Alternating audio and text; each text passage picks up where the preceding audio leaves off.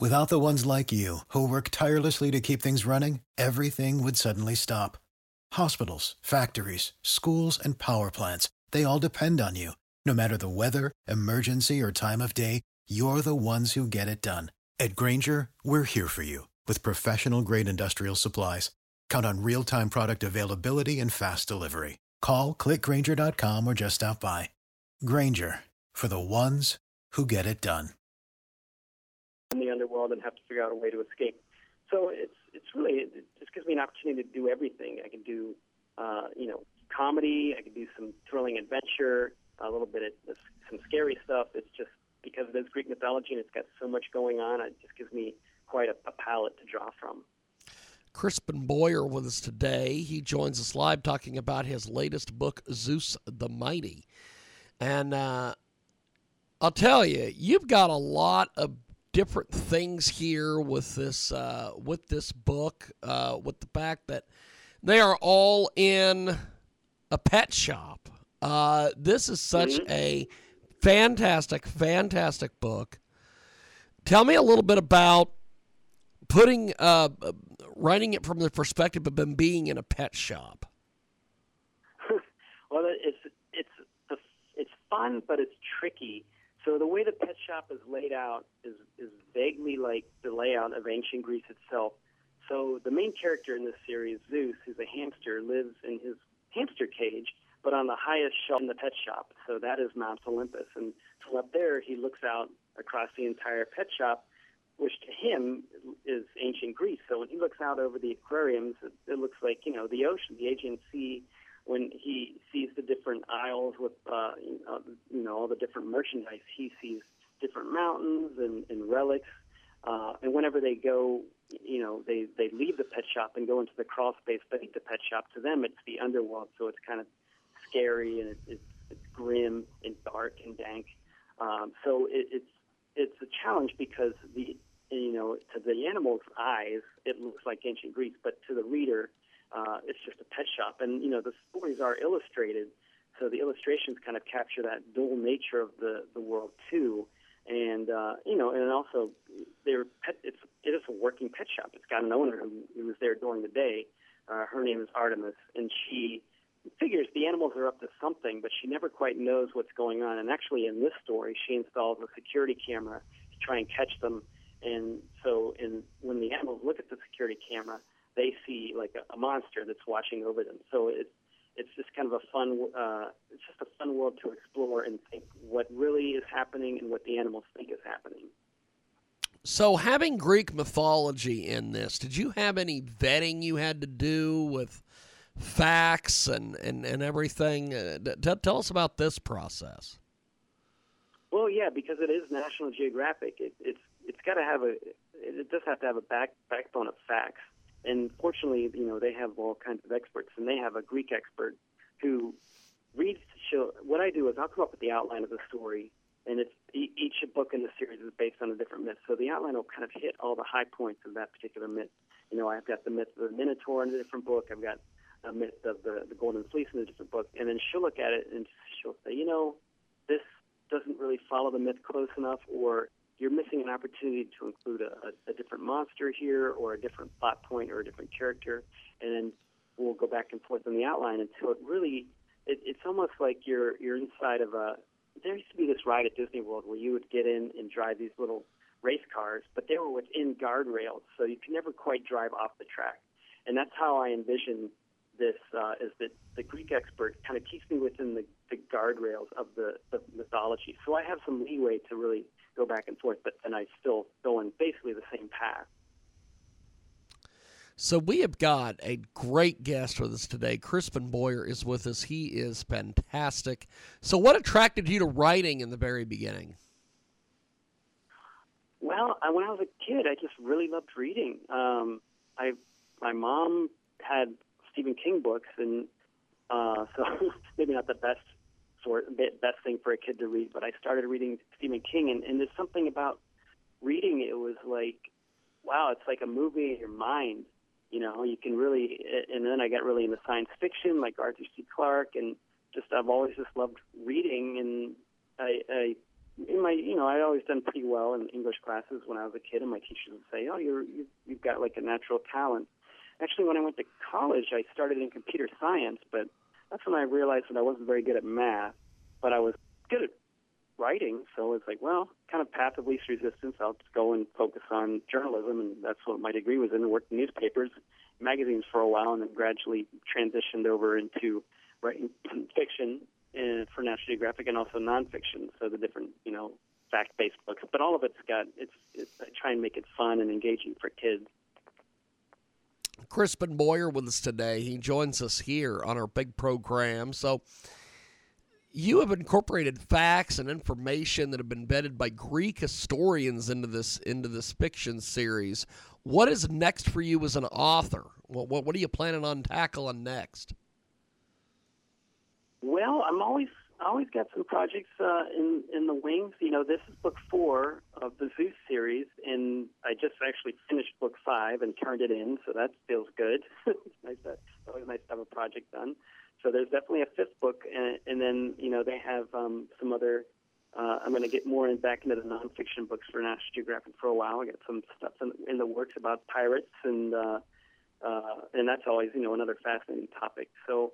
Um, yeah, I mean, I, uh, as a writer, as a freelance writer, I always like to have at least a couple of projects waiting for me, and you know, sometimes it means I'm I'm on deadline, maybe more than I would like to be, but uh, it's better than sitting around staring at the wall. You're amazing, my friend. Thank you for doing this. Before we let you go, uh, how do people get in touch with you online, social media, the websites, buy the book, everything? Well, you can go to ZeusTheMighty.com. That's your one-stop shop for everything Zeus, and uh, that's you'll you'll see the books. You can play some online games. You can read more about ancient history, um, or you can just go to Amazon and put in my name, Crispin Boyer, and see all the other stuff I've done. Good stuff, my friend. I appreciate it, and thanks for doing this. We'll talk to you soon. Thank you, Crispin.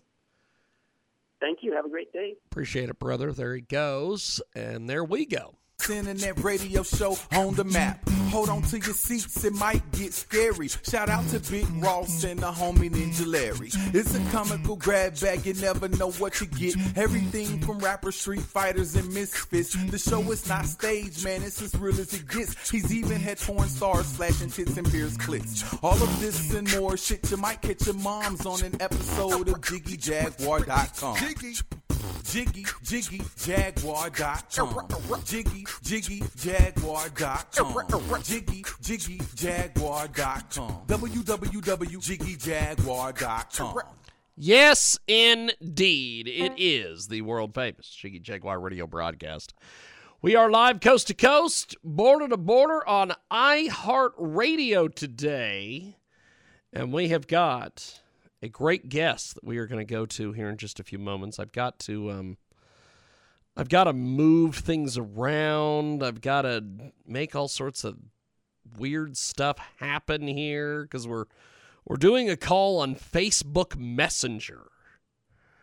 Um, so we are going to call our guest on Facebook Messenger. So this this this is always this is always a uh, a sticky situation, technology wise. But uh, we are going to see if we can get our guest in here, and there he is, the uh, biggest star in the business. Don't believe him, just ask him; he'll tell you. Uh, we have got Kurt Gannon with us today. He joins us live here on our big broadcast, and uh, we are just pleased as punch to have him on with us today. He is fantastic.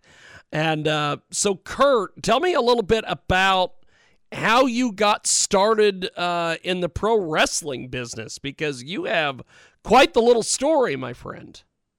Oh yeah, yeah. Uh, well, first of all, thanks for having me on. Yeah. Uh, uh, so to, to kind of get things started, like you know, with uh, how I got into it was uh, when I was 18. Um, I actually, well, I guess you could go say got a little further back than that. Um, I got hooked on wrestling when I was a kid. I was about nine years old. Uh, I was really big on Sting snowballed from there. That's as soon awesome. as I was like as soon as I seen Sting, um, I wanted to be a pro wrestler. So snowballed from there until uh, got about 18 years old, until I uh, got introduced to the guys that ran the XWC in Raytown, Missouri.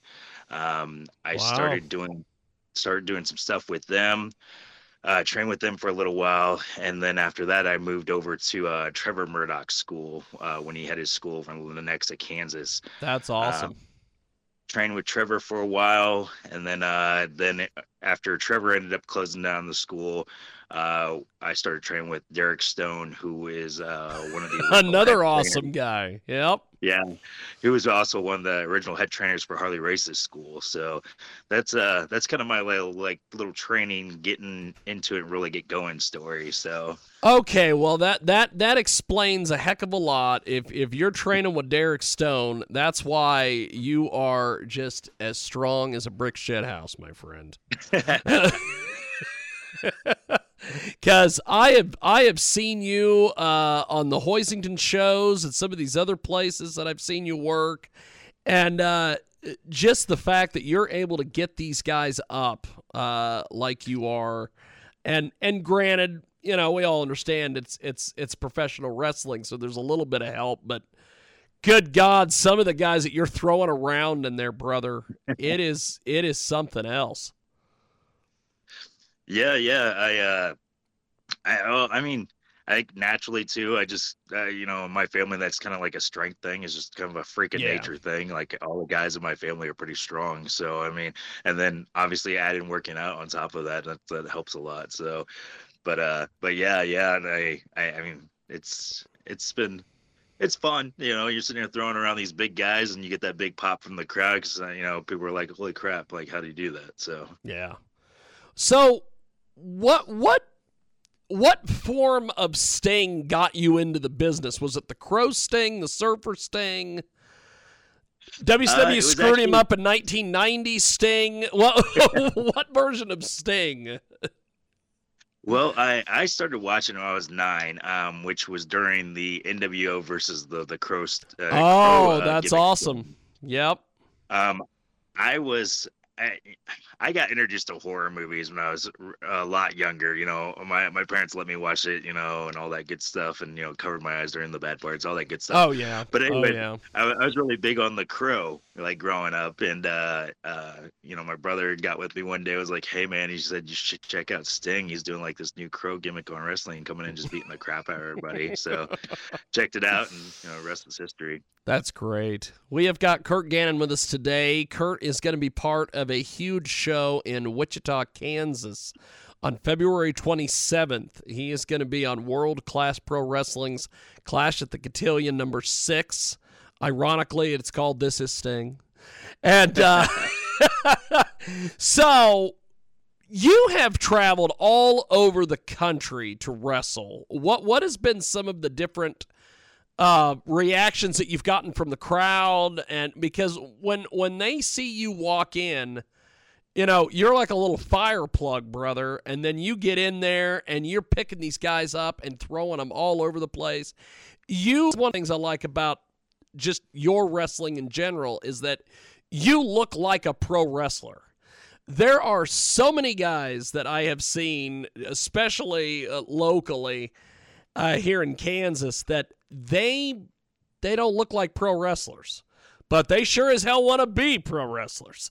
and with you, you look you look the part, brother.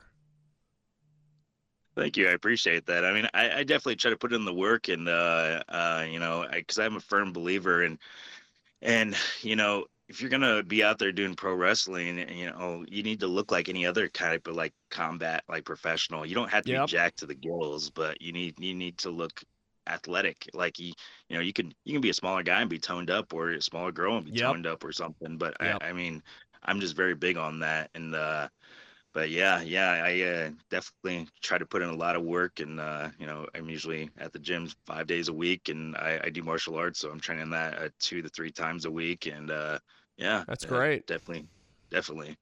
So when when you first started doing pro wrestling, did you always want to be a power guy, or did or did that kind of did you come into that? How because I I've I've been around a lot of you guys, and sometimes what you start out in wrestling and what you end up being in wrestling are two completely different things.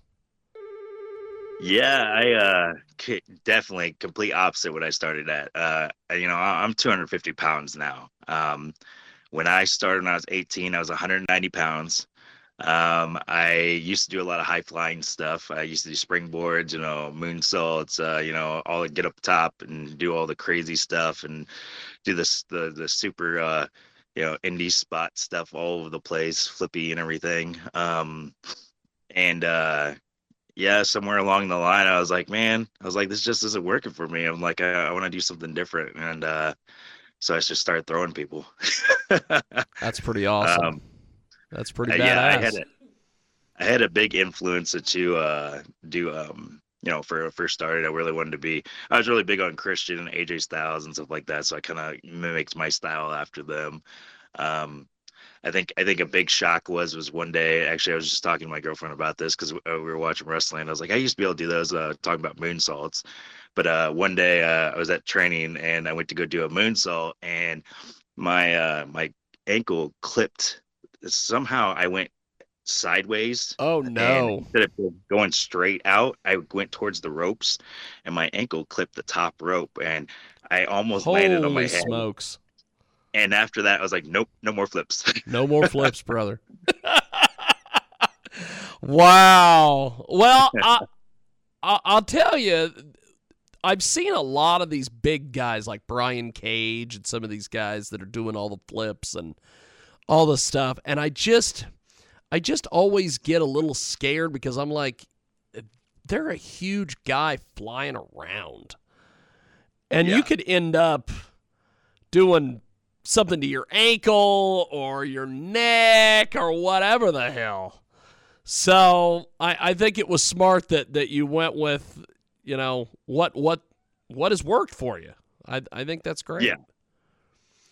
yeah, I, uh, you know, I, I know some of the, I, I got some friends that are pretty big guys that, you know, like to do a little bit of, you know, flippy stuff here and there. And, you know, more power to them if that's what they want to do. But I, I'm just like, you know, I, I feel like y- y- you can still get over very well without having to do that stuff if you're a bigger guy. Yeah. um like like brian cage like amazing athlete but uh, i feel like he doesn't have to if he didn't want No. to to do all this flippy, flippy stuff because he's he's a beast yeah. and uh um but yeah yeah it's uh I, don't- it's it's I guess it's just different now, I guess, because you get, you know, all these big guys want to try to do the stuff just to show they can. But at the same time, you know, I remember Big Show saying in an interview one time that just because I can do it doesn't mean I should. Yes. yes, very much so. We have got a great guest with us today. Kurt Gannon joins us here on our broadcast, and he is going to be part of Clash at the Cotillion number six. It is uh this is Sting. It's going to be at the Cotillion Ballroom in Wichita, Kansas. Uh, this is going to be a tremendous event, February 27th. And uh, when you got the call that you were going to be on this show, what what what what did what did you think, man? Uh, I was psyched. Um, I mean, I've worked for Jerry before. I enjoy Yeah. working for Jerry Bostic. Yeah. Um, Jerry, Jerry's a great guy, and he always puts on good shows. Um, but yeah, I was psyched. I mean, you know, the little kid in me is like jumping around because I'm like, oh man, I get to get You to get to the meet the Stinger. Yeah. yeah, yeah. So I mean, I, I'm pretty. I'm always pretty professional when I got to work on big names. That you Yeah. know, work with big name stuff, and which I will be as well. Oh, you know, yeah. But Oh yeah. but like I said, on the inside, there's a little kid jumping around going, "Holy crap! Holy crap!" I know. I know. Well, the I got to interview Demolition at a uh, World Wrestling Express show a couple years ago, and after I do interviews, I always get a photo with everybody. And I asked them after the interview. I said, "Hey, can we get a photo?" And they both stand up, and everybody in that locker room starts calling me a mark and all this other stuff. and Demolition Smash cut everybody off. And Barry Darsow looked at those guys and he goes, Hey, when is he ever going to meet us ever again? He's like, if he wants a photo, who gives a shit? And then, yeah. and then, like clockwork, and of course, you you know what I'm getting ready to say. Like clockwork, all the boys jump up, and they immediately are like, "Hey man, hey man, can I get a photo with you guys too?" so it's you know, I I'm one of the things I've always liked about pro wrestling is that you know, especially like guys like you, you got into pro wrestling by watching a lot of these guys, so they're Yeah, not. They, they don't care if you want a photo with them or shake their hand or whatever. It, it's, but I, I think that's cool that you're going to be on this show. So you've got this, and then you also uh, wrestle for AWR. You're the current AWR champion. Um, Yep, yep. One of the things that I noticed uh, that they put out, uh, I don't know, probably a, a day or two after you um, had won the belt out there, that you were going to start doing open challenges at some Yeah, of these yeah. shows. Um, you know, I think that is the coolest idea because it's one of those things that you never know who's going to come out. And a lot of times Oh yeah.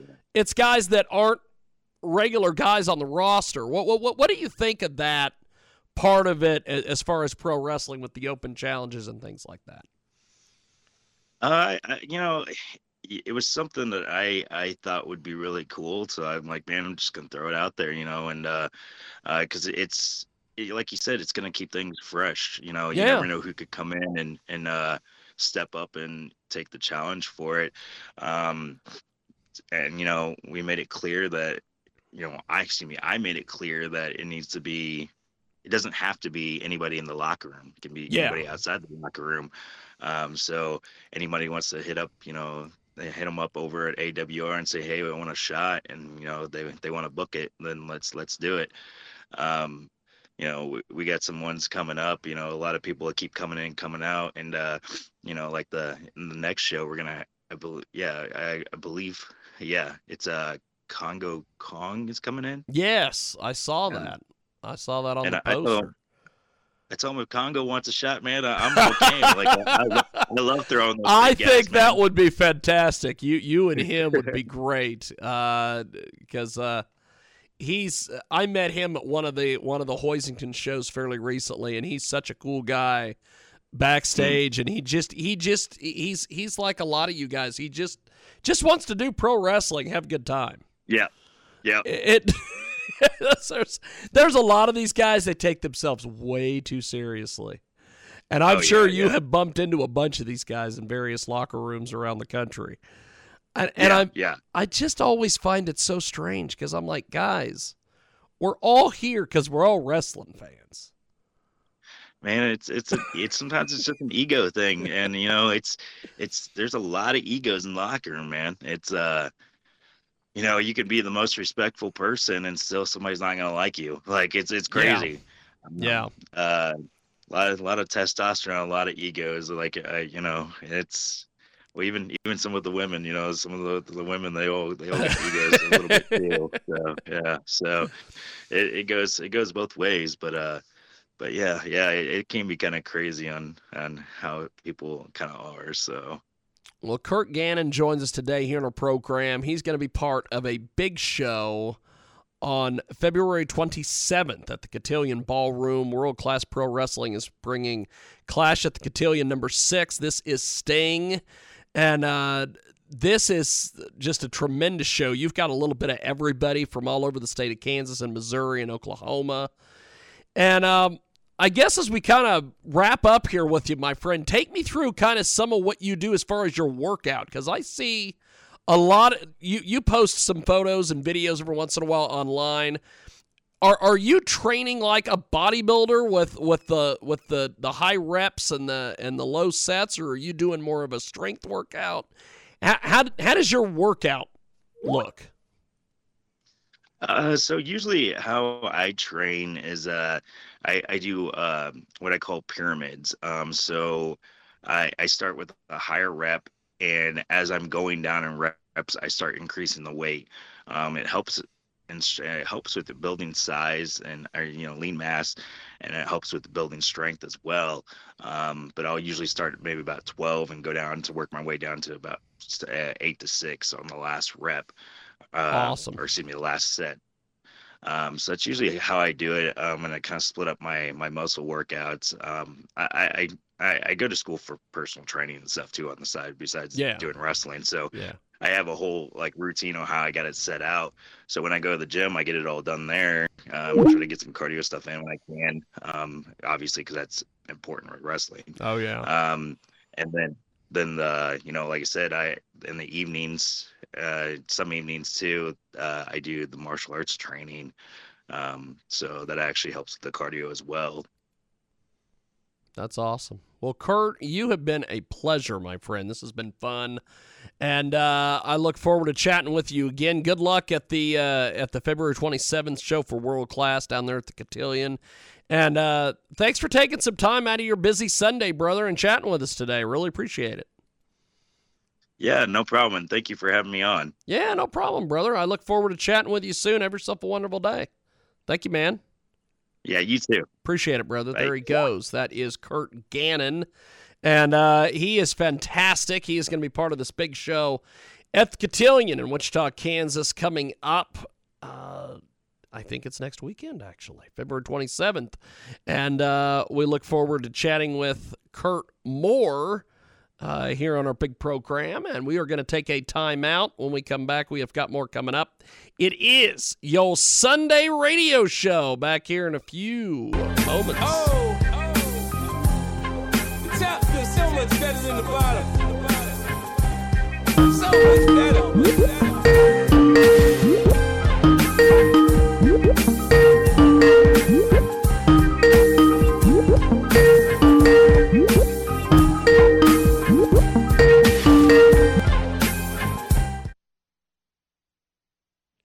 Hey, what's going on, my friend? Hi. Jason, Hello. are you there? Can can you hear Whoop, us? whoop, whoop. I think we might have Yep, him. Hold on. Um, There he is. hello. Jason, how are you, sir? Good. How are you? Pretty good, actually. Uh, we have got our next guest with us today here on International Live. Jason Shand is with us. He is amazing. And uh, he always has a really cool background every time we call him. I, I, I, don't know where he gets these these backgrounds from, but uh, but w- we, he he always calls us from really cool fucking places.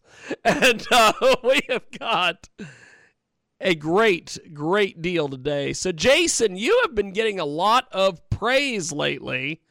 Tell me a little bit about some of the different uh, praise you've been getting on some of your music, man. You've been getting some good stuff out there. Well, um, my single was number one on both the world and uh, European indie charts. Yes. Uh, The, the Petty Narcissists. Uh, I'm pretty psyched. It's uh, it's it's I I can't complain. And and the album, uh, some reviews are coming out. Hopefully they like it. You know.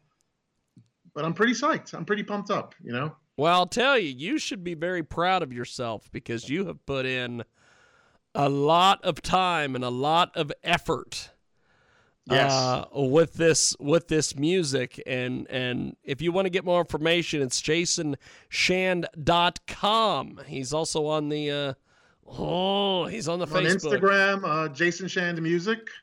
Uh, Facebook, Jason Shand Music. TikTok, Jason Shand Music. and you're doing the tiktok thing how is how has that been You know what? I'm I I, I have a, a friend's nephew doing it for me because I have no idea all about that at, at all about that stuff. So I don't know. That's the answer. hey at, le- at least you're honest baby at least you're honest on all that Completely Yes. Uh, but the, the the I am really really really really flattered that this song this is my first number one single, so I, Yes. I can't you know I can't complain. Well, it is. Uh, it is fantastic. We have got Jason Shand with us today. He joins us here on our big program. And the Petty Narcissist is uh, the latest from him. It is a tremendous track, and uh, we are going to play it here in just a few. Tell me about the production process and, and everything that you've done to bring this together. Ooh, uh, you know what? this one, we all, the band and myself, uh, a five piece band, we went into the studio. What you're hearing is, is, is all of us playing at the same time. And I that that vocal track is pretty much one almost one take. Wow. And, really? yeah. And uh, and the work other other the work around that was you know the strings and keyboards and this trumpet you know other stuff to add on. And then there's mixing. And it came out it, came out fantastic. Wow. It, it, it, it, was my you know sometimes you have a vision of, of a song and you know those the snowball goes goes down the mountain. And when it gets down to the bottom you're like what? What happened? What was my original intent? Uh, thankfully thankfully with this the, my my my vision stayed true.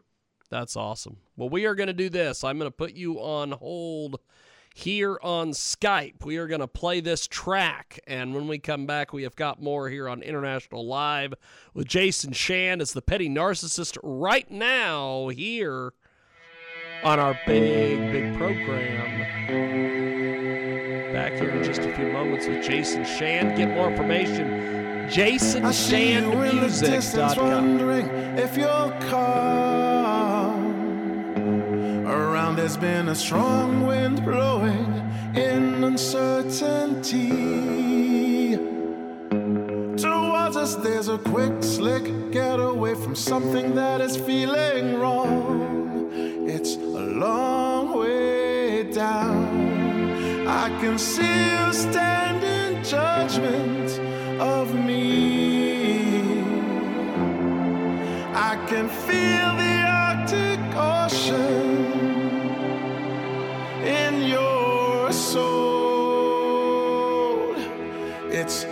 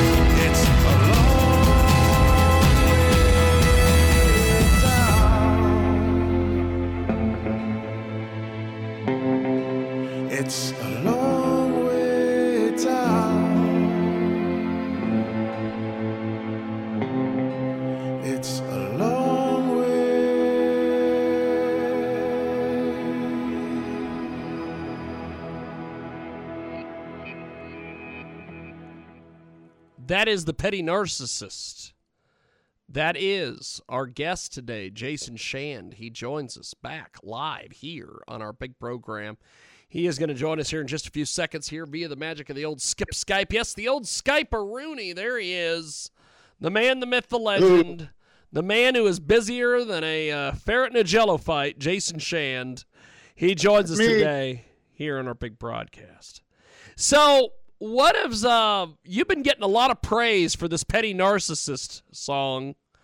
Um, is is Yes. this one of the is is this a song that you have gotten the most praise on in the past, or Uh, yes. Uh, there's a. I have a. Yes, uh, for now, yeah. I mean, it's number one, so. sure. you know, it's also, you know, it's maybe it struck a chord because it's one of the one of my more more personal songs on the Yeah. album, and uh, it's yeah, very personal. That's it's awesome. it's it's a lot of pain went into writing that song, and the person was a narcissist, the person uh, that I had a relationship with, and very cold and judgmental, and you know what? But, but we mended fences, uh, and things are. So there's that. It's just a good song to me now. That the pain that went into it's no longer there. That's awesome. That's awesome. Yeah. So, um, this next song that we're going to play here in a few moments, "To Be in Love with You." This is a uh, hell of a track. Tell me Thank you. about the uh, writing process, production process, everything to bring this song to life. writing process well uh, i i was going i was interested in someone and it was going nowhere and i knew it but i kept trying and trying and it and it it was a dead end. And that was the inspiration to write the song i want to be in love with you but i can't because you're never going to be there for me. And same thing with this song. We were in the studio and a lot of that is just live. It's all live. You know, when I first was embarking on this album, I thought I was going to go more in a um, uh, a, a pop, you know, with with program beats, kind of like what Taylor Swift kind of does now with her her direction. And I, I like pop music, but then we all were in the room together, and you know, it's a rock band, and oh, there's this energy that is undeniable. And this, just like Petty Narcissist, was one of the songs that, you know, came to life right there and then a few overdubs of keyboards and same yeah same production process on this one Awesome. Well, we are going to do this. Check out jasonshandmusic.com. That's jasonshandmusic.com. uh, no jasonshands.com jasonshand.com. Okay, I got it. I, I stand corrected. Sorry about that, sir. social media handles are jason shand music Look at that. Okay, I'm getting everything. Uh, I'm getting everything swapped Uh, I- together. I, still love you it's great. well, we are going to do this. It is to be in love with you, and when we come back, we have got more coming up with the biggest superstar in the business, Mr. Jason Shand. We got more coming up on our big program. It is a fantastic, fantastic tune. It is to be in love with you, and it's right now here on our big program. I want to be in love with you. I want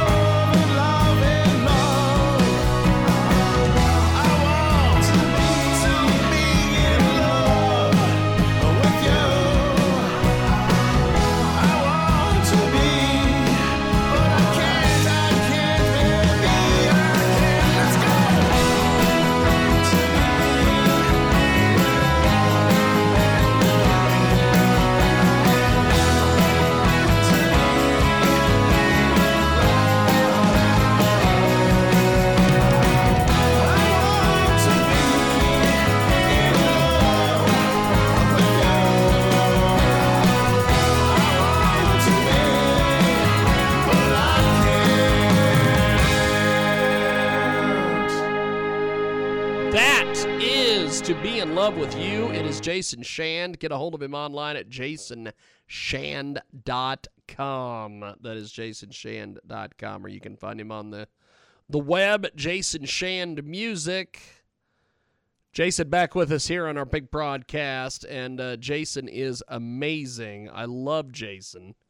He oh, is great. I love you too. And Thank you. uh, you just you just put some really good music out there. It's like feel good music. It, it, you, you, you're not trying to be anything you're not. I, I just think it's great, brother. Thank you. Thank you so much. I appreciate it. So Authentic. you have got some really good stuff going on. What what what is what is next for you? What what what, what do you have coming up?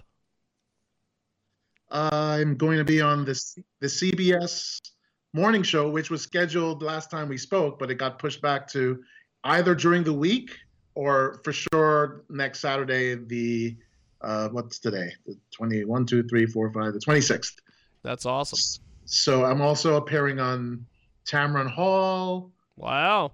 uh, a, f- a few different things. Tamron Hall, hmm, a couple other things. Like, You are so busy you can't keep track of all your appearances. it- it's Congratulations. It's nice.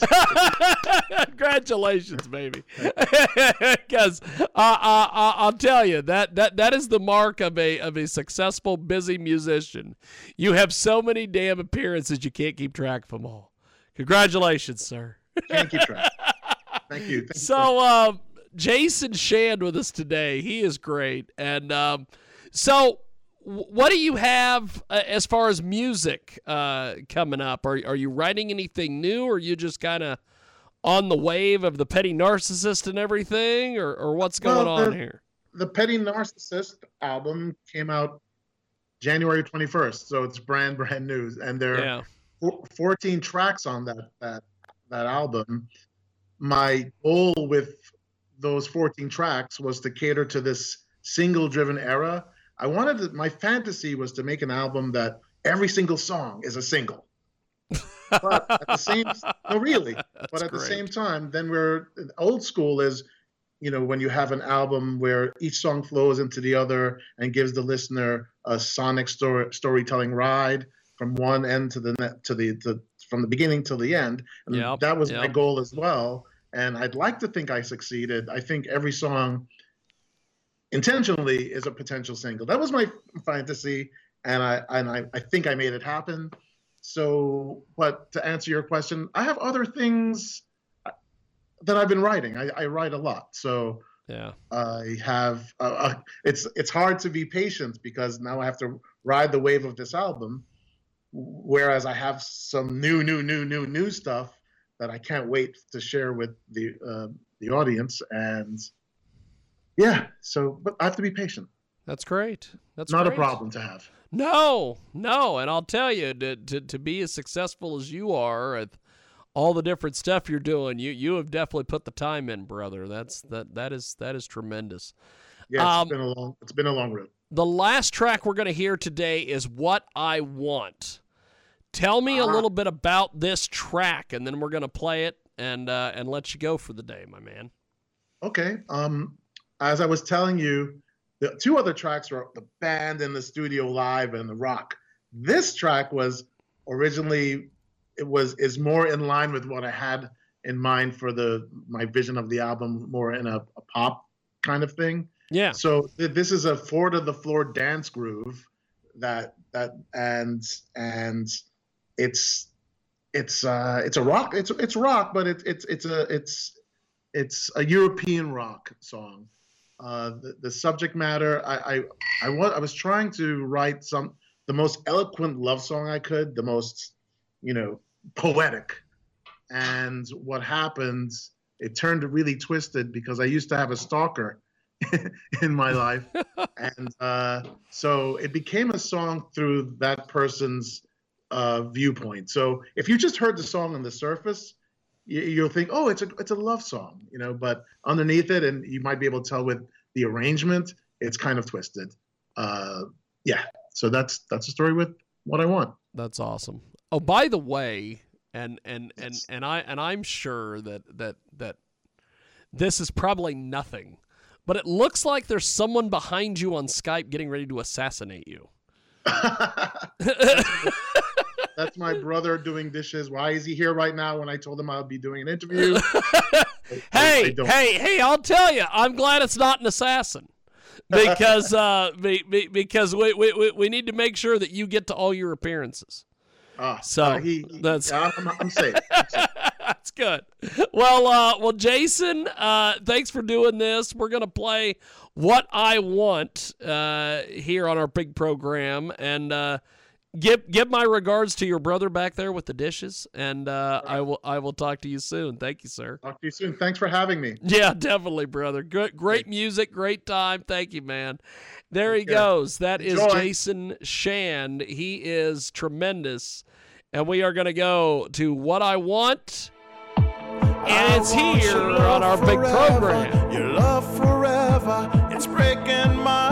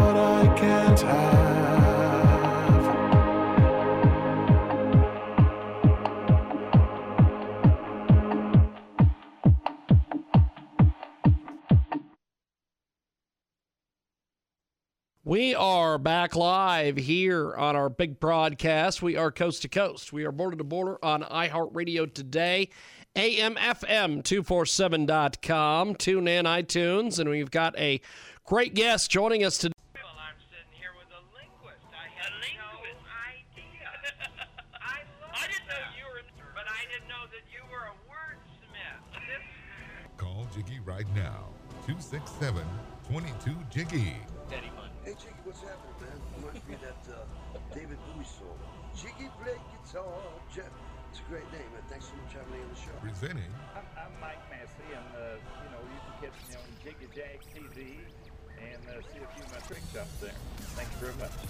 Jiggy Jaguar. I never knew what freedom was until I saw you lose yours. Ladies and gentlemen, welcome to the next edition of the world famous Jiggy Jaguar radio broadcast. Thanks for tuning in to the big broadcast, live as live can get. From the KJAG radio studios in downtown Hutchinson, Kansas, we are live Monday through Friday, 2 7 Eastern, 12 Pacific, and 1 p.m. Mountain Standard from JiggyJaguar.com. On the TuneIn apps, of course, our own app is available in both the app stores. Download our podcast on iHeartRadio or on TalkShoe live video via Twitch and our website at JIGGYJAGUAR.com. 50 plus AM FM stations across the country and around the world. And you can also find us each and every week on iHeartRadio. Broadcasting on the Roku via the AM FM 24 7 network each and every week, and the Jiggy Jaguar radio broadcast is brought to you by our fabulous friends over there at My Pillow. That is right, save. Save some big time money when you go to mypillow.com and use the promo code JIGGY. Save 30% on all the great My Pillow products fairly recently we got some my pillows. And these things are absolutely amazing. A lot of people say my a lot of people say our next guest is fantastic and i have to agree we have got a great guest joining us here in just a few moments here on our big broadcast. And uh, before we bring in our next guest you can uh, find him on twitter. He is at It's Julian King. He's also on Instagram as well. Facebook, Spotify, and YouTube. And acclaimed singer and musician Julian King has created another viral moment, fresh off 2 million plus views of his now infamous and famous impromptu double Dutch viral moment on Instagram. Julian King is uh, formerly of The Voice and has once again proven that there is more to him than just being a pretty face and a unique voice. This guy has some style, and we have got a great guest with us today. He joins us here on the telephone. Julian, welcome to the uh, big broadcast. Thanks for joining us, my friend. Uh, thank you for having me, man. Now, tell me a little bit about what you've been up to besides making a lot of news on the internet because I'll tell you, 2 million plus views is absolutely amazing. Tell me a little bit about this. right. Right. So, I mean, I was on leaving vacation. I picked up a piano. I was already in West Philadelphia. I saw um, girls outside playing double dutch. And in a split second, I ended up asking them for a jump. I recorded it and, like, posted it. And it was just like a a fun, cool thing that I used to do from my childhood. And I woke up the next day and my phone was like practically dead um, because of all the tweets and retweets and comments and everything. Um, and since then, I was able to have like a community event, which I invited the city of Philadelphia out, and we jumped and we listened to music. I premiered my new single that day, and it's just been a fantastic ride ever since. That's awesome. That's awesome. We've got a uh, Great guest with us today. He joins us live, coast to coast, and border to border on iHeartRadio today. Also, AMFM 247.com, the Sunday radio show as well. And we have got acclaimed singer and musician Julian King with us today. So, Julian, you have been doing a lot of things recently with social media. You've been in Vogue There's all sorts of stuff going on, my friend. How, how, do- how do you keep up the pace here? Uh, I mean, I keep up the pace. I feel like I was. This is something that I've been doing since high school, so I'm not. I love fast-paced life, um, but the parts of me that remind me that I'm human and that I'm just a regular guy um, help keep me balanced. So I have a puppy, a mini Labradoodle. His name is Miyaki. He's about four and a half months.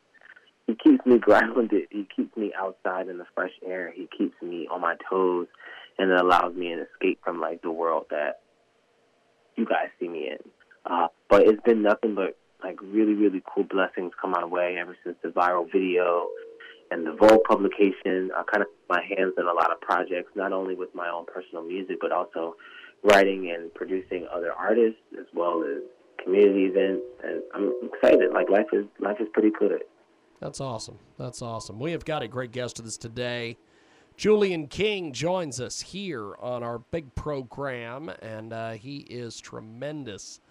And he's with us today here on our big broadcast. So, you've been working with a lot of different folks. Tell me a little bit about some of these music industry veterans you're working with Jimmy Maines, Kevin Kyman. Tell us a little bit about some of the different things that you're, uh, you're working with these guys on. Yeah, no, I'm super blessed to be connected with my management. Uh, Kevin and Jimmy and JoJo, these guys have handled everyone from Trey Songz, Big Sean to Mase, everyone that you can even think of. Um, and I'm really blessed to kind of be connected with them because we're kind of seeing different realizations of our dreams being brought together with each other. Um, and I've also been fortunate to work with other artists like um, Syleena Johnson and Monica and John Legend. Um, so I, I feel like I'm qualified and I feel like I'm able to be in this space. And I'm really glad that Kevin and Jimmy and JoJo, they're walking me into these rooms that they believe that I should be in. And it's been an incredible partnership. Like I consider them guys my brothers, like my true brothers.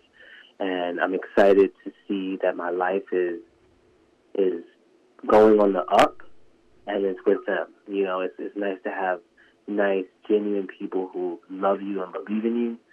Um, and also who are music industry veterans and icons, you know, very well respected and it just makes for easy and great conversation. And I can't wait to see the rest of my journey like roll out with them in it. Fantastic. Now we have got your latest single here, "Gone Do." Tell me a little bit about this. So Gone Do, it was funny. I was playing spades with my friends, and one of my friends invited uh, this guy over, and you know, when you kind of like lock eyes and you kind of see that someone's interested, you kind of like play the tennis court, trying to see who's gonna look the most and who's gonna actually say something, who's gonna start conversation. And that song was kind of birthed from that, um, birthed from being in a situation where you feel like you feel the tension and the energy, and you're just trying to figure out which one of y'all is gonna do something. um, and it's a it's a fun bop. It's something I dance to. It's something I can't wait to perform live. Um, and I'm really excited about it. It also has a bit of nostalgia from the sample that's used, but also a little bit of uh, currency because Pop Smoke also used it.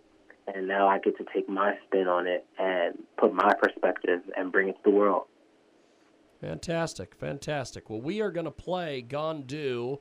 Uh, before we do that and we let you go, my friend, how do people get in touch with you? on social media, the websites, uh, get, get get involved with your music, buy your right, music. right. I'm really active.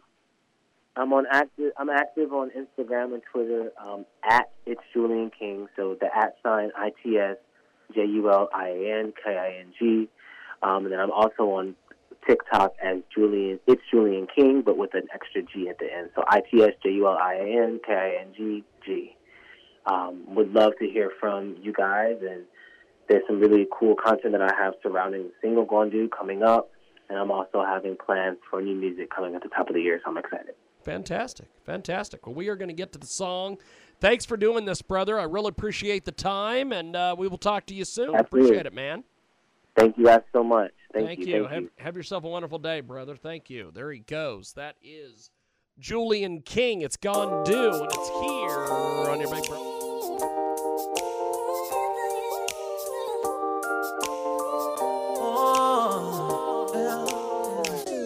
Didn't need to think about anything. Your body language make it feel irrelevant.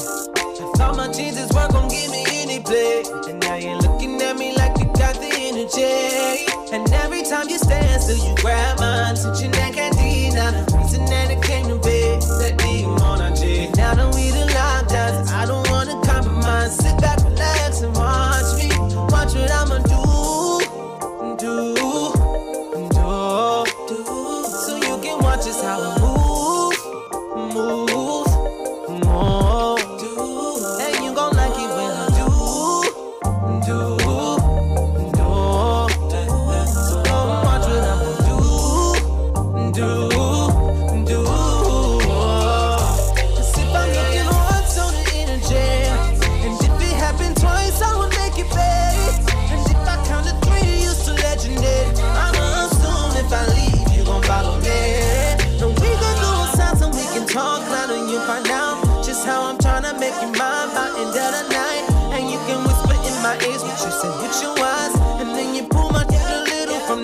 show me what you're gonna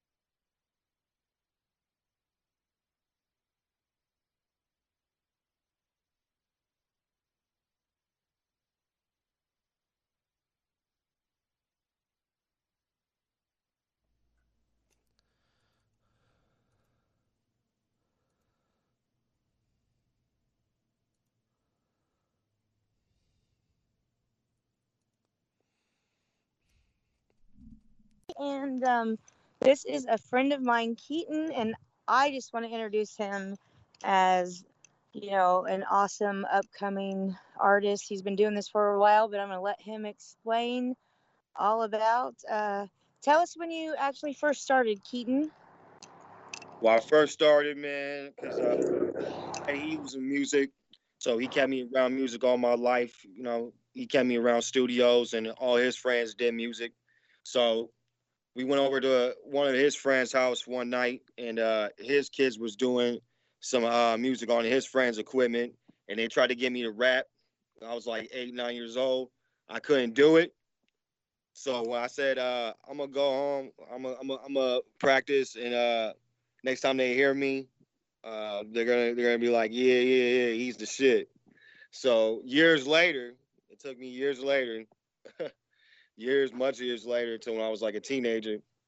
So we were uh, got into a group called Two Kings Productions, and uh, uh, later they got to hear my music again at that time, and now they they gave their blessing at that point.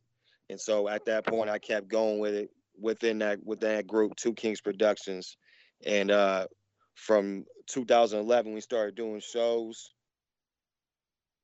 and uh, things didn't work out. 2007.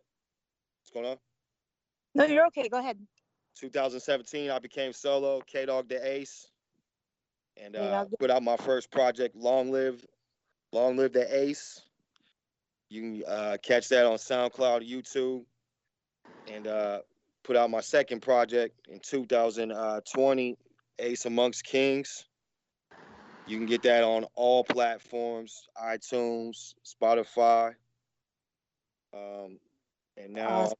just putting out singles. Putting out singles. I got two singles coming up.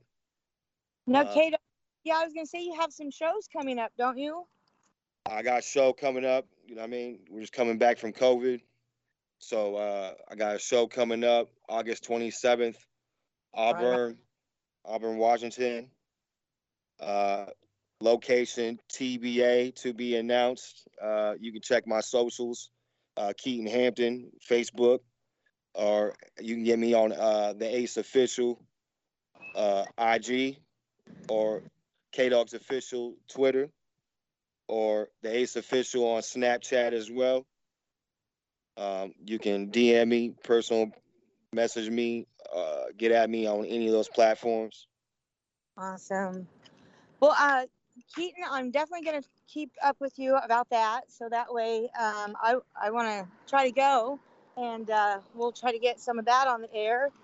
And um, you know, this is just so great that we finally could connect and get you on here because I know we've been talking about it for a minute.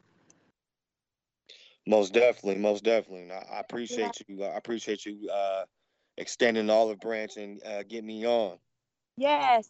Now, hey, just a quick uh, overall, who was who was some of the musicians and artists that you looked up to that kind of helped, you know, focus your choice?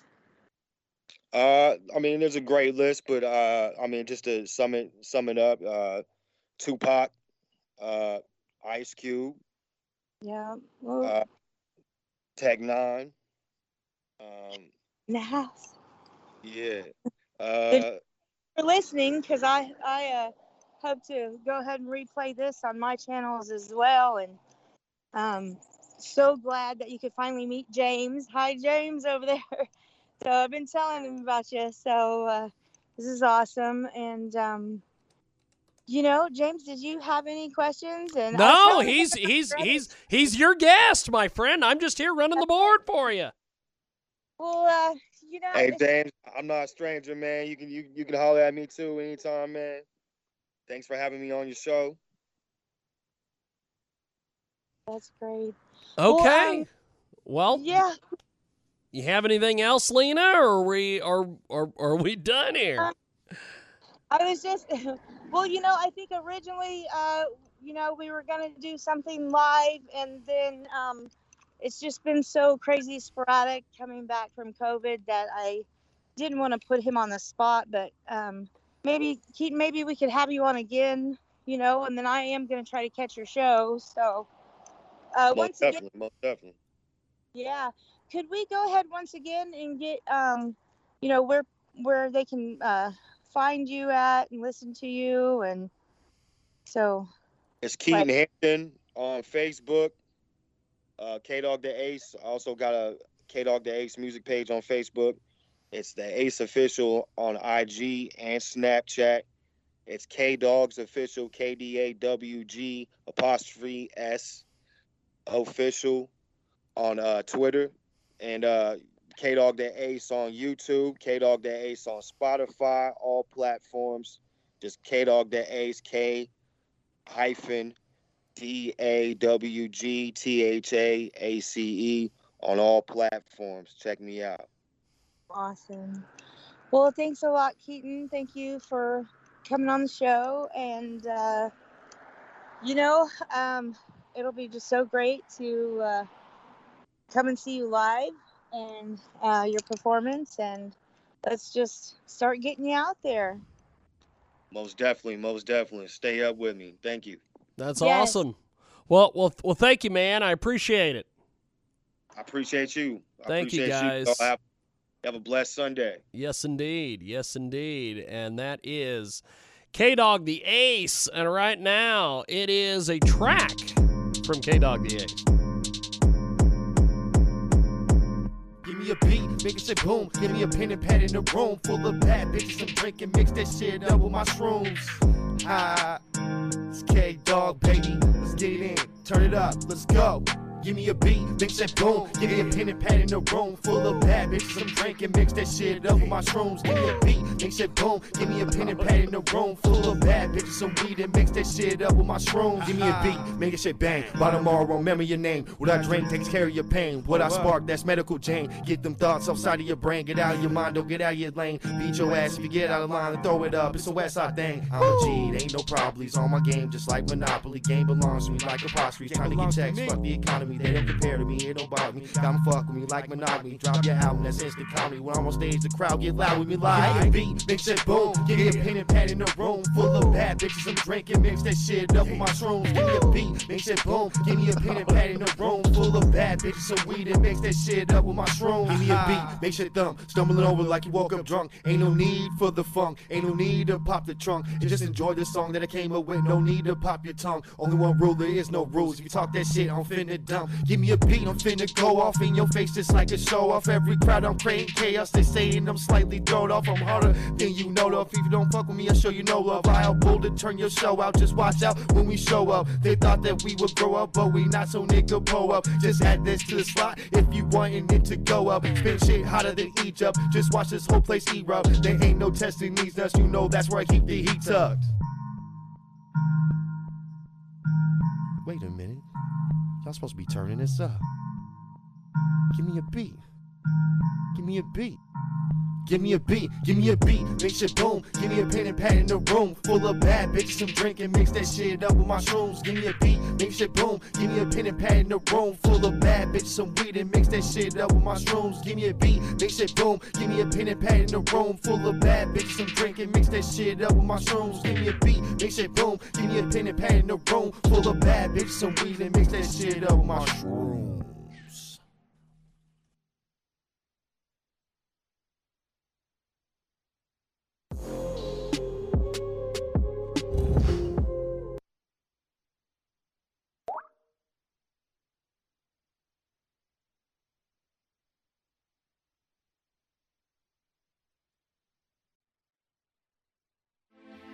Motherfuckers, crank it.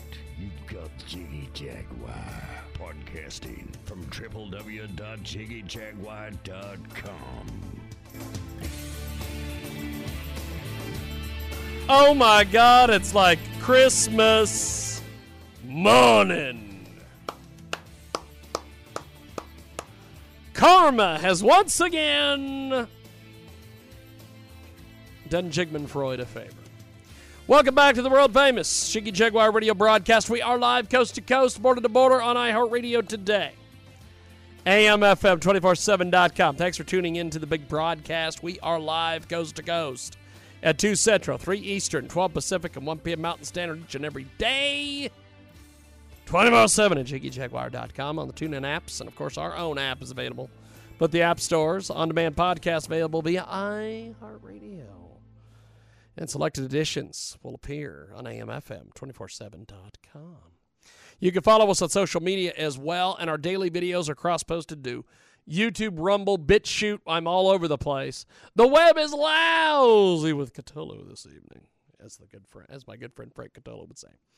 However, I have to talk about some news. Now, this is going to make a lot of people in the Wichita, Kansas area very mad. But it's called Taking a Victory Lap. There was a piece of shit, and I should say piece of shit, there was, because he's not alive anymore. Um, but there was a guy by the name, and we've talked about him on this show, I don't know on how many occasions. Uh, there was a guy by the name of Kenny Bollinger. Now, Kenny um, had a venue called Lizard's Lounge a few years ago, and then he, of course, had the thing called the Elbow Room, which I was banned from. By the way, I never ever have stepped foot into the Elbow Rooms. so I don't know how I can be banned from a place that I've never been to and probably never will go to. Although, since he's dead, can I go there now? Hmm. I might be able to go there now, now that he's fucking dead. Now that he's fucking worm food. Okay, here's the deal. We, when we started this um, adventure called KJAG Radio and the Jiggy Jaguar Show, I began trying to recruit musicians and artists and different things. And at some point, I had got wind of Kenny Bollinger. And I wanted to talk to him, I wanted to get some things going. Well, he developed some weird hatred for me for some reason. Just really weird hatred for some reason. Well, eventually, he would start bad mouthing me to bands. He'd start bad mouthing me to venues. Now, this guy didn't like anybody. He didn't like Thomas Lamb. He didn't like me. He, he really didn't like anybody. He would routinely get on social media and bash all sorts of different bands, all sorts of various people. And so then, about 2007, he helped develop a TV show called ICT Live, which was supposed to run competition to Jiggy Jag TV. Now, of course, he's not real smart because they they paid Fox Kansas to run this show on Saturday nights at 11:30.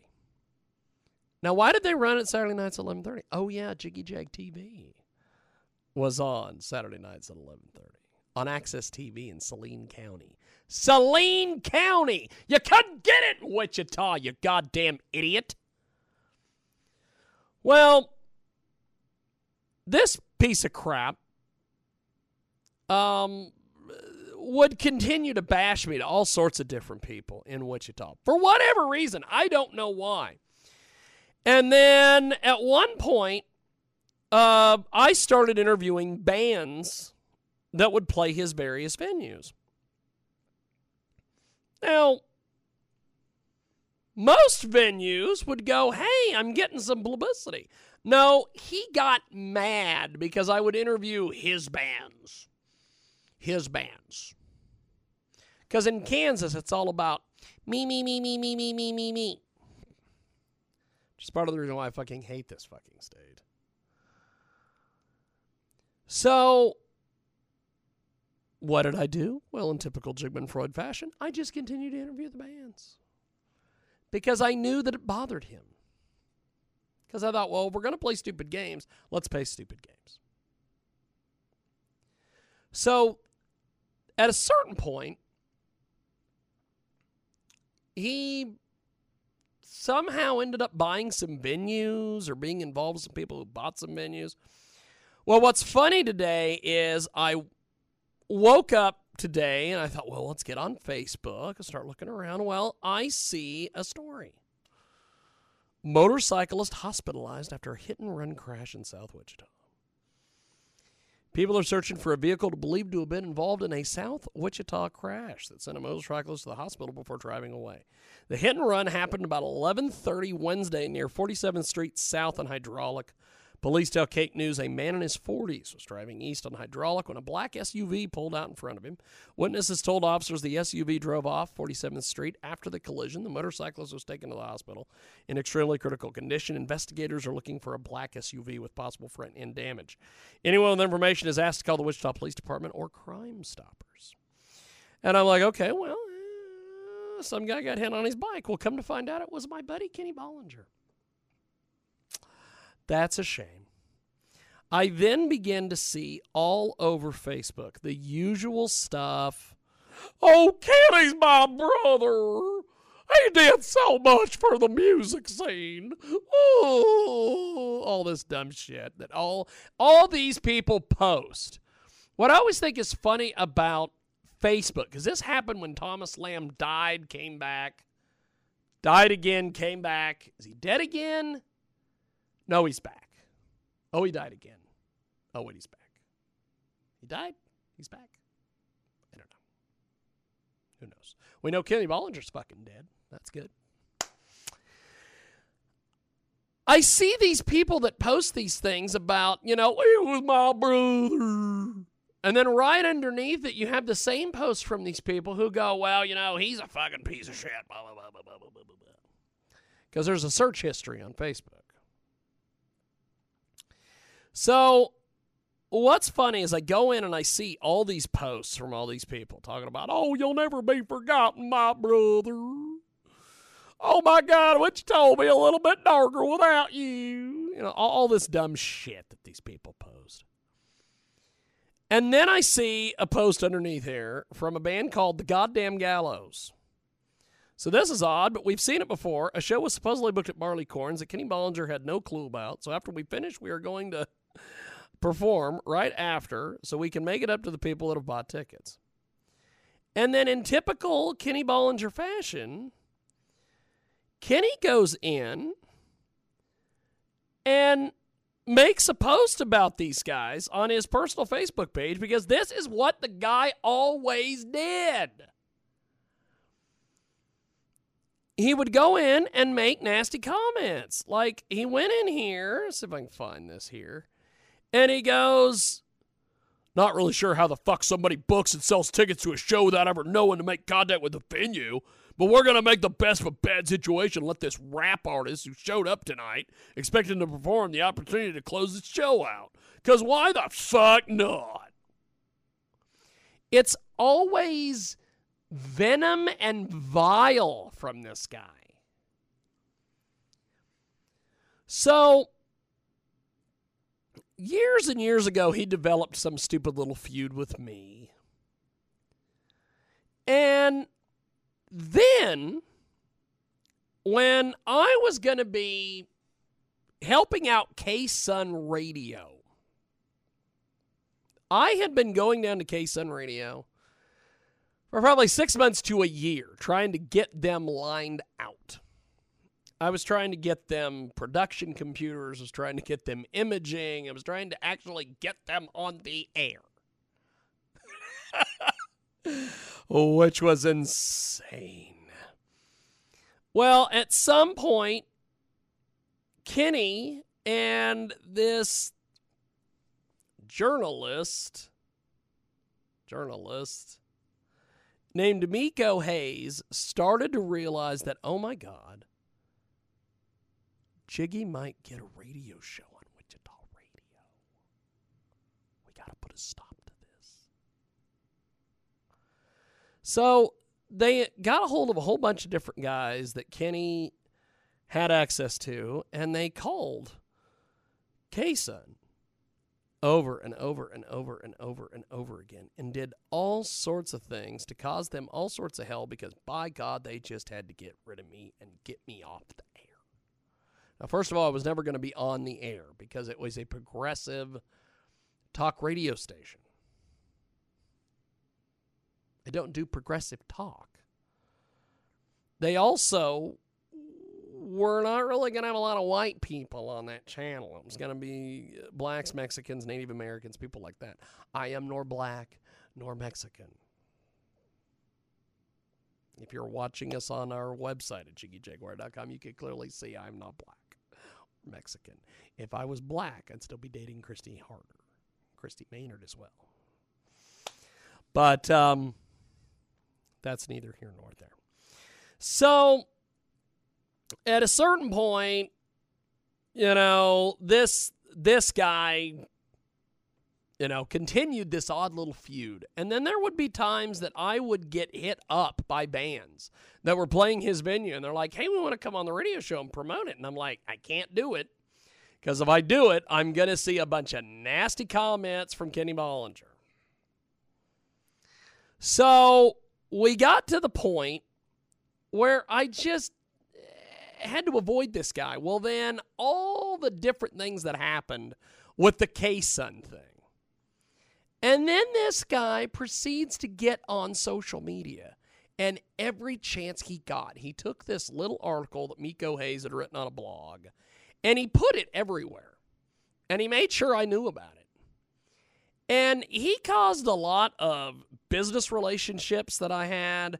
Uh, people that were giving us money for advertising. Um, people that I didn't even know or people that I'd had one interaction with to just have a negative thought of me. Believe me, I do not need any help having people think negative of Jigmund Freud. I can do that on my own. I don't need any help. I can do that on my own. So, Kenny Boy, uh, at one point, I had made a statement to someone. And I guess I'll make it here. And I guess that's how we'll end this today. I always said that if I had some sort of terminal disease or some, I knew time was going to be over in life. I would go purchase myself a handgun and I would buy two bullets and I would make my way to Wichita. And I would find the two people and I would put a bullet in each of their heads. Well, God saved me an extra bullet. We're going to take a time out when we come back. We've got more coming up on the other side. It is the world famous. Ha ha! Jiggy Jaguar Radio Show.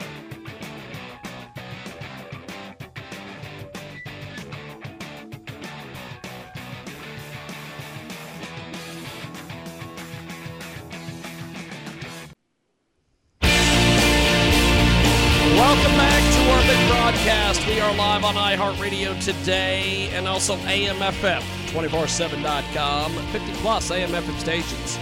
Across the country and around the world, live video at our website, J-I-G-G-Y-J-A-G-U-A-R.com. And we have a fabulous, fabulous guest with us today.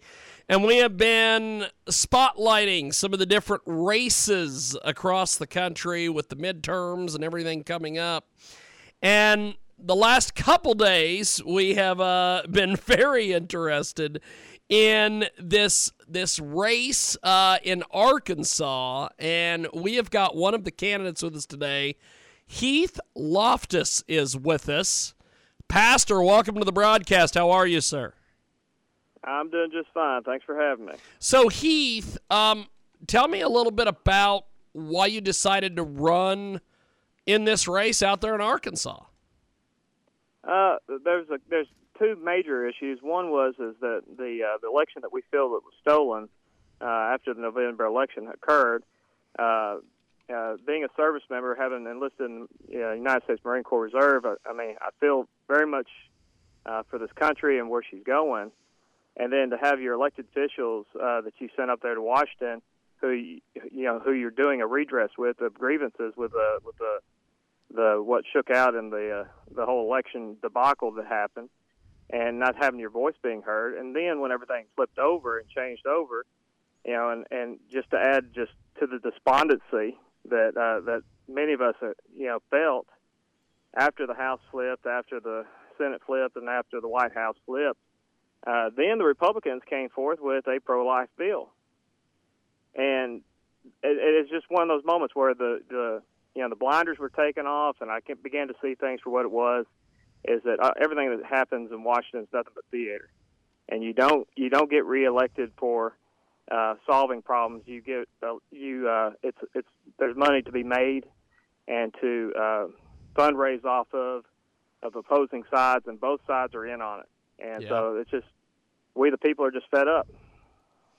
Well, Pastor, I, I will have to say I really admire the fact that you want to get in to politics because that is a uh, seems to be a uh, just a nasty place when it, really is. comes down to it. man. And I tell you, in Arkansas politics, it's really nasty. It's real Yes. nasty.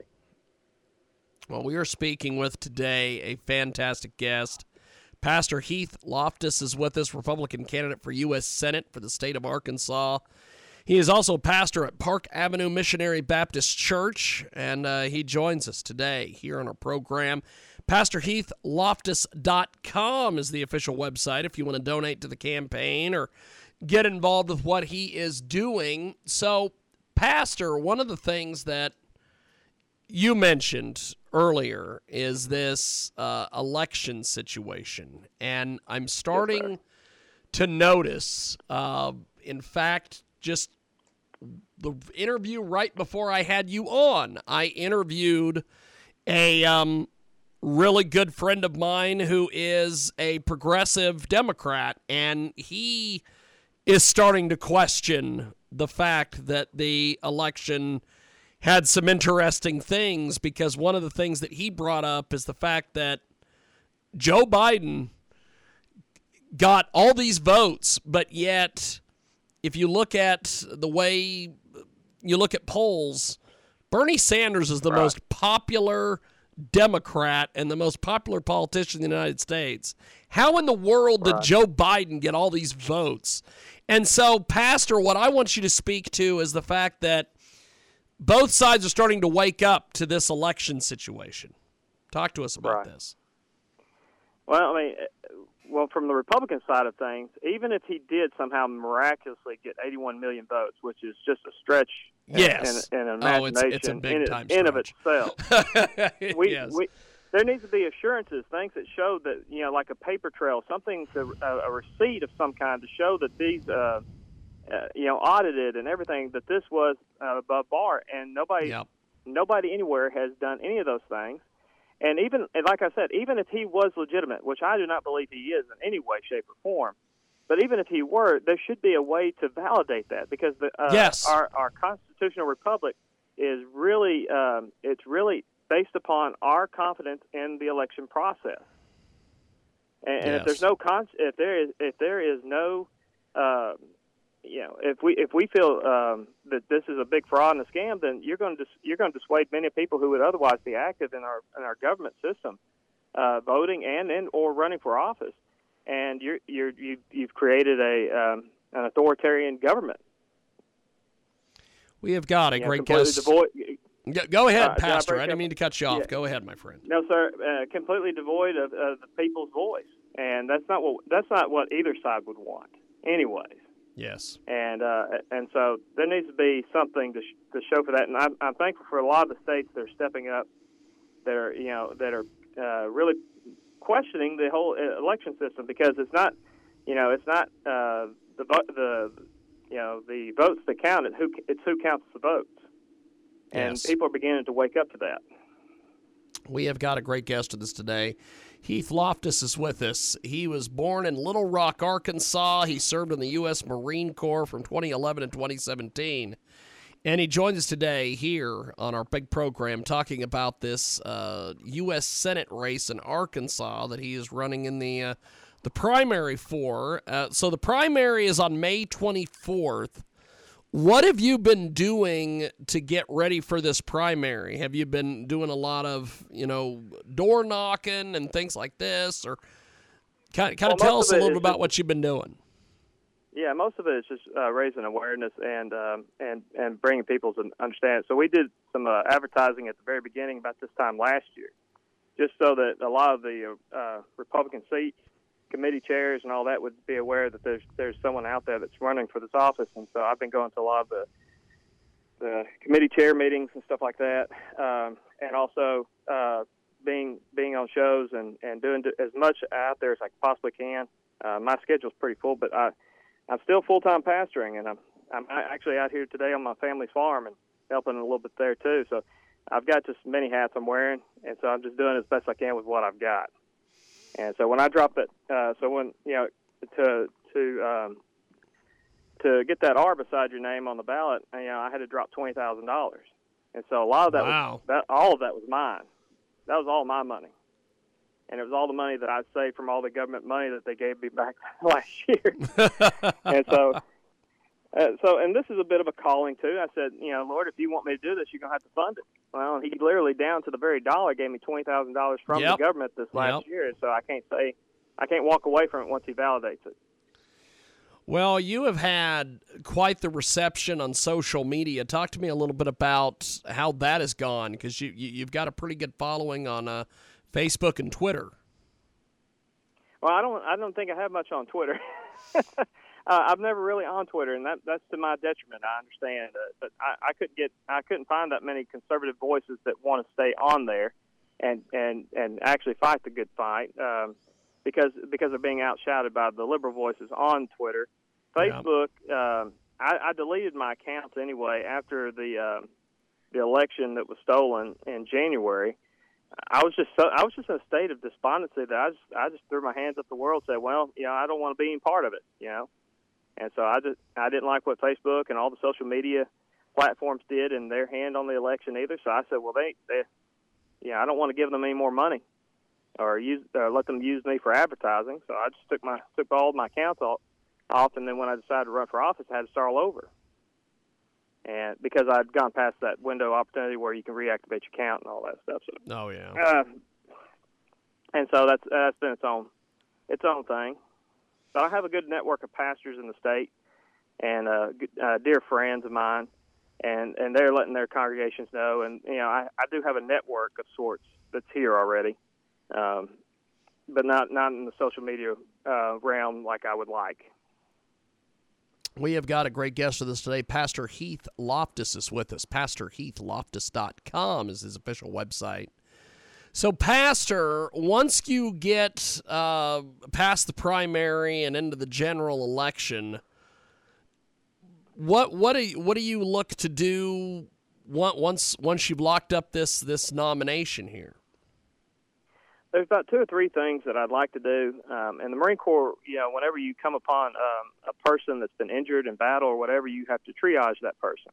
Yes. And in order to triage a person, you have to stop the bleeding, restore the breathing, and treat for shock. And so, stop the bleeding is uh, my abolitionist of abortionist uh, abortion campaign. We have to stop the death of the unborn, the innocent death of the unborn, if we even expect God to have any blessing in our country. Because at the end of the day, if we got everything right, you know, uh, as far as policy is concerned, and we left that unchecked, we would still have the condemnation of Almighty God upon our uh, country on that, and judgment would have to still fall upon us, even if we had everything else right. So that's what triage is: is that you have to assess what is the most, um, what is the most vital that you have to address. So stop the bleeding, uh, restore the breathing, breathing uh, individual liberty. Uh, go back to that. The mandates and all that happened with that was a uh, the government going roughshod over everybody's uh, individual liberties and state rights. Um, I've, I've, but you know, and I know this is all, you know, a lot of people say, well, it's all political things that you would say. Uh, we we have to also limit the size of government. That's what's that's what's that's what's on top of us that cannot allow for uh, our basic liberties to be expressed uh, because it's it's ran by bureaucracy. So we need to start cutting we need to start cutting bureaucracies out of our government because they're running the government. Uh, Resident Biden, uh, he uh, he was said at one point in time that he was just you know they asked him about mandates and and all that. He says, "Well, I'll just I'm just going to do what the CDC recommends." And and and we're like, "Well, who's president here? You know, who who's calling the shots?" And, and at the end of the day, you know, the bureaucracies cannot be the one because they're unelected. I mean, if you have to redress your grievances, who are you going to talk to? So we need to we need to either consolidate and or cut many of these government uh, agencies, everything from the ATF, the CDC, the NIH, the FBI, the CIA, and consolidate or do away with many of them. And and we need to start looking at uh, a government that needs to reflect the size of what the founders intended. And we need to get rid of like uh, things that are not uh, that are not in the Constitution and leave those things up to the state and that's just that's that's kind of my platform on how to do all that and and looking at that and and many of those many of the things and issues that we would address would be addressing those issues Fantastic. Well, I appreciate you making time for us today. Thanks for coming on, Pastor. Good luck with everything, and uh, hopefully we'll talk to you towards the general election. Thank you, sir. hey you got my number brother Appreciate it, man. Have yourself a wonderful day. Thank you, Heath. You Appreciate too. it, sir. Thank you. There he goes. That is Pastor Heath Loftis. He joins us here on our big program, Coast to Coast, and Border to Border on iHeartRadio. Thanks to the pastor. And uh, we definitely, definitely will see you next time. Thanks for joining us on our big, big, big, big program. Rewind. We are back live here on our big program, and we have got a fantastic guest with us today. We have talked with him in the past, and uh, he is one of my favorites. Harvey Wasserman is with us, and Harvey, you are just busy, busier than busy, my friend. You, you you've got all sorts of things going on out there. Uh, the last time we had you on, you had a fantastic book that you had just put out. What what is what is going on with you currently, my friend? Well, I do. I'm finishing up a history of the United States, a modest undertaking. I've only worked on it for 52 years. It's called the People's Spiral of U.S. History. It's uh, people can write me at solartopia at gmail. It is a very uh, radical revision of how we look at U.S. history, and unfortunately, we're looking at some pretty difficult U.S. history right now. Uh, this thing in the Ukraine is just really, really um, a, it is uh, Jiggy. It's the most dangerous moment in human history since the Cuban Missile Crisis because there are 15 uh, atomic power plants in Ukraine, and any one of them could blow up at any time. That's how bad it is. We've got Harvey Wasserman with us today. He joins us live here in our broadcast. Uh, he is an expert on the environment. He's written over 20 books, and he joins us today here on our big program. Now, something that I want to get your take on, Harvey, being an environmental expert, and the fact that you brought up the, the nuclear power plants and everything over there in the Ukraine. Um, I keep hearing all the righties talk about how we need to go back to nuclear power. Why in the world would we need to go back to nuclear power? That to me seems like going backwards instead of forwards. Well, li- listen, man, if there was ever a reason why we should not go back to nuclear power, we're seeing it today in Ukraine. Uh, you know, Yes. I, I've been dealing with this issue since the 1970s. I've never been more frightened. I was a little young to understand what was going on during the Cuban Missile Crisis, but I sure will know what's going on now. The, the Russians have encircled a nuclear power plant um, in, in Ukraine. There are six reactors at this thing, and if any one of them uh, gets, you know, jiggered the wrong way, as Yes. you might say, uh, we're going to have uh, another Chernobyl or worse.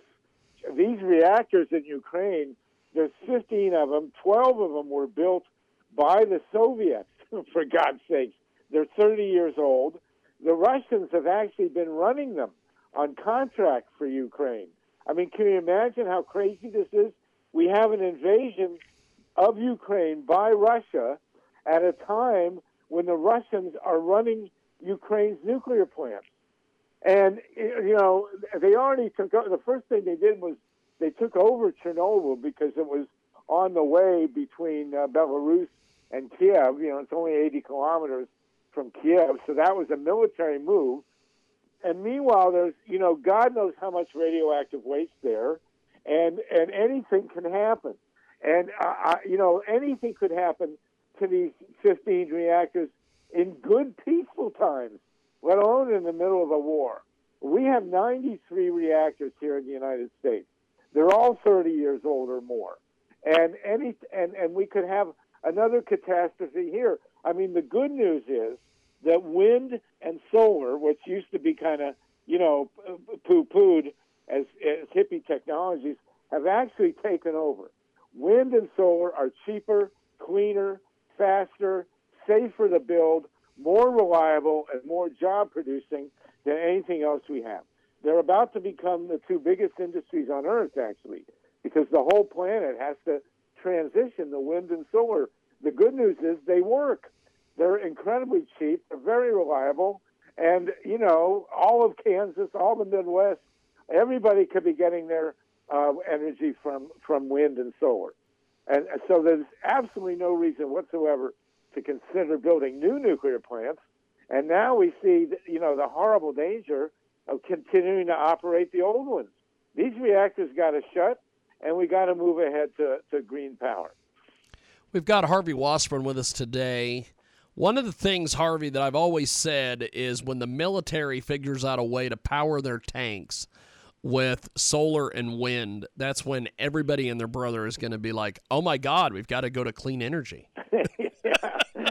Well, actually, the military has been really converting a lot of their stuff to renewables. A lot of the military bases, um, you know, they've been they really been been pushing ahead with solar and wind. And uh, you'll love this. You know what state in the United States is number one in wind by far, more than double any other state? It's Texas. Texas, West Texas is getting covered with wind power.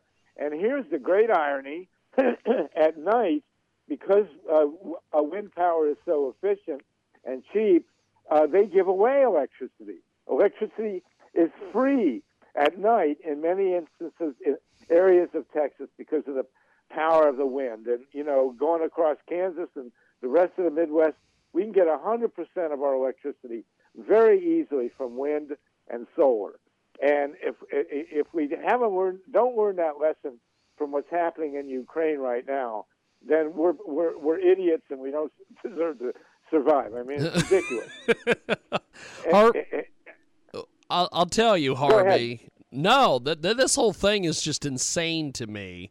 Harvey Wasserman with us today. He joins us live here on our big program. And uh, so, Harvey, I, I know that there has been a big push the last couple years. I see it everywhere for, uh, on this solar and wind. I remember in the 90s, people wanted to do solar and wind, and they got laughed at. Um, why is there a big push now? Did some corporation or some rich guy somewhere figure out a way to make money on this, and now all of a sudden everybody's going to clean energy? What what what what what is what is the reason here? Because I know it's not all these people trying to make the earth a better friendly place. Somebody's getting a check off of this. Well, you know what happened? Uh, it, it, the the um, the technology worked. Now, I mean, you know, when we for, when I first started fighting nuclear power, people said, "Well, what are you going to use for energy?" We said wind and solar. Now they laughed at us, but what's happened is that the technology actually blew blew everybody away, so to speak. And if you'd have described when we first started in 1970s how efficient and how cheap and how reliable wind and solar would turn out would turn out to be, they just said, you know, you were blowing smoke. But the reality is that wind power is incredibly cheap, and so is solar, and on very very big scales. Now, um, with solar, there's a problem with lithium, um, you know, but listen, man, it ain't plutonium and it ain't uranium. And with wind power, it's, it's you know, it's simple stuff. The, the the windmills are just ridiculously efficient. And what what you're going to see if we get through this environmental and economic and military crisis here, you're going to see gigantic windmills in the ocean. Um, General Electric has already, and these aren't hippie companies. You know, General Electric in the United States, Vestas in uh, in Denmark and Germany, um, uh, Mitsubishi in Japan. You're right; these guys are making tons of money because these windmills make sense, and every every rooftop in the world should be covered with solar panels, and they work. They're cheap, they're clean, they're safe, and they create. That's where we need the jobs. That's where the jobs are gonna are, are gonna come from, because we can convert our entire global economy to wind, solar, batteries, and LED efficiency. There, I mean, there's another one. Nobody knew about LED lighting 20 years ago. LED lighting is now so cheap and so clean that you know there'll never be. There really should never be another incandescent bulb uh, made on this earth. So uh, you know it surprised even us. But the reality is that wind and solar work. Nuclear does not work, and it, it, it, it's endangering our planet. And these reactors got to go. And I'm telling you, you know, we're very close to the tipping point, Jiggy, where um, um, the wind and solar industries are actually going to be bigger than the uh, fossil fuel and nuclear power industries. They're really getting to that point. Trillions of dollars are, are being invested. I mean, look at electric cars. You know, there's a reason why electric cars are being made. They are four to five times more efficient than gas cars. I mean, just a small detail there. You can run an electric car for a fraction of what it costs you to run a gas car. There are no moving parts. You don't have to change the spark plugs or the oil because there aren't any.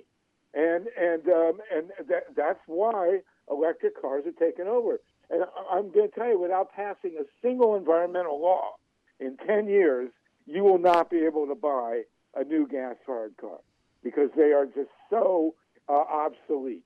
And the same is true uh, of, of nuclear. The same is true of coal. As a matter of fact, coal cannot compete with with renewable energy at this point in time. So, for some reason, somewhere along the way, uh, the world was made that, that re- renewable energy is cheaper, safer, safer, cleaner. And if we don't learn that from U- Ukraine, uh, we're, we're not going to learn it because it, is such a dangerous situation there.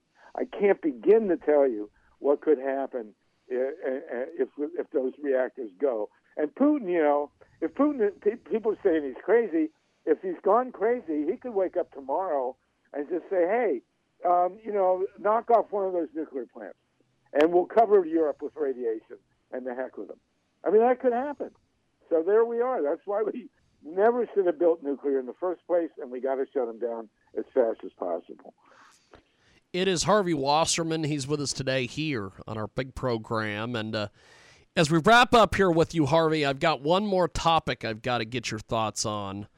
Um, this whole thing with Joe Biden and the fact that he got in there and he told all the all the big banks and all the Wall Street people that nothing fundamentally will change. And voila, nothing fundamentally has changed. Yeah, Um, it's terrible. I'm worried.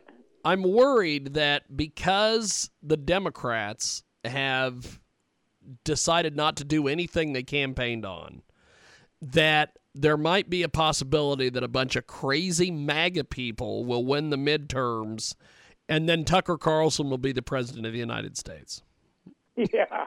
Well, you know, it, it's a real danger, and we had this with Obama as well. Uh, you know, it's in my book, My People's Spiral of U.S. History. Um, and uh, uh, Jiggy, I'll send you a copy. Yes. Um, the the uh, the uh, I'll, I'll send it to you by email. The uh, the um, the after the 2008 uh, Big Short crash, Obama did the same thing. He, he he campaigned on hope and change, and then he goes in there and he tells first thing he does he tells the bankers, "Oh, don't worry, you know we're not going to change anything." If if Obama had properly reacted to um, the the 2008 crash, uh, we, Donald Trump would never have been president. I mean, you know, uh, the working people got shafted Yes. in 2008, and we're getting shafted again. Uh, and, and why? That's why the Democrats are, are such a failure. And uh, you know, we do have good young progressive Democrats coming up um, um, who are who know what needs to be done, but then they then they screw with the elections. And uh, you know, we don't have uh, a, a guaranteed electoral system. We got this gerrymandering. We got people, uh, you know, they're stopping the, the paper ballots. The only reason that we were able to get rid of Trump in, two, in 2020 is because we ha- actually had a fair election. What a concept! You know, it was it was the perfect storm of the election protection movement coming in with the COVID to give everybody paper ballots. And then and when Trump claimed the election was stolen, uh, well, there were all these paper ballots to be counted. If if, it, if that election in 2020 had been done on electronic voting machines, I guarantee you Trump would still be in the White House for the rest of his life. So you know uh, that we, we're, really up against it. You're 100 percent right. Biden, uh, we have to make changes to the system. We there's no reason why we everybody can't have health care and everybody Yes. can't have a free uh, junior college education. Yes. And why and we should not have a homeless crisis. Uh, I mean, it's ridiculous You know why? You know why? You know how the homeless crisis happened? It was in, in the 1980s. The Congress passed an 85 billion dollar bill to build public housing, and Reagan vetoed it. And if that if that had been done in the 1980s, we would not have 60,000 homeless people in Los Angeles. I mean, you know, it's ridiculous. It's because we and we wouldn't have housing prices that are absolutely insane. Uh, we would have had enough housing. It's, it's a simple it's a simple equation. So you're right, 100% right. If Biden doesn't do something to change the system, we're going to wind up with, you know, I don't know if it'll be, it could be, I, I can't even say the guy's name, Tucker Carlson. He's such an abominable. But you know, you're, we, have to have change, and it's simple stuff, and it's not stuff that we uh, uh, can't easily do uh, uh in a justifiable way. Uh, uh, but we have to take care of people. There's absolutely no reason why anybody in this country should be hungry or homeless or uneducated or without medical care. I mean, and, and these are simple things, not hard to do if the, if the political situation uh, was was not dominated by super rich people who don't care about anybody else. I will agree with you on that. Well, Harvey, as we wrap up here, my friend, how do we get your book and get involved with what you're doing online? So people can uh, you can write me directly through solartopia.org, S O L A R T O P I A dot O R G. Um, and you can I'll give you my personal email, solartopia, S O L A R T O P I A at Gmail. I'll be glad to hear from you. And um, uh, you call me, you email me now. I'll send you a, free PDF of, of the book. Fantastic. Well, it's Harvey, the, Peop- the People's Spiral of USA. You are amazing, and uh, thanks for doing this, my friend. And I will talk to you soon. Well, I love being with you, man. So call me anytime. Appreciate it. You're Thank a great you, host. Harvey. You're a great host. You're a Thank really you, my man. guy. I really appreciate it. Have Take a care. wonderful day. Thank you. There he goes. Harvey Wasserman.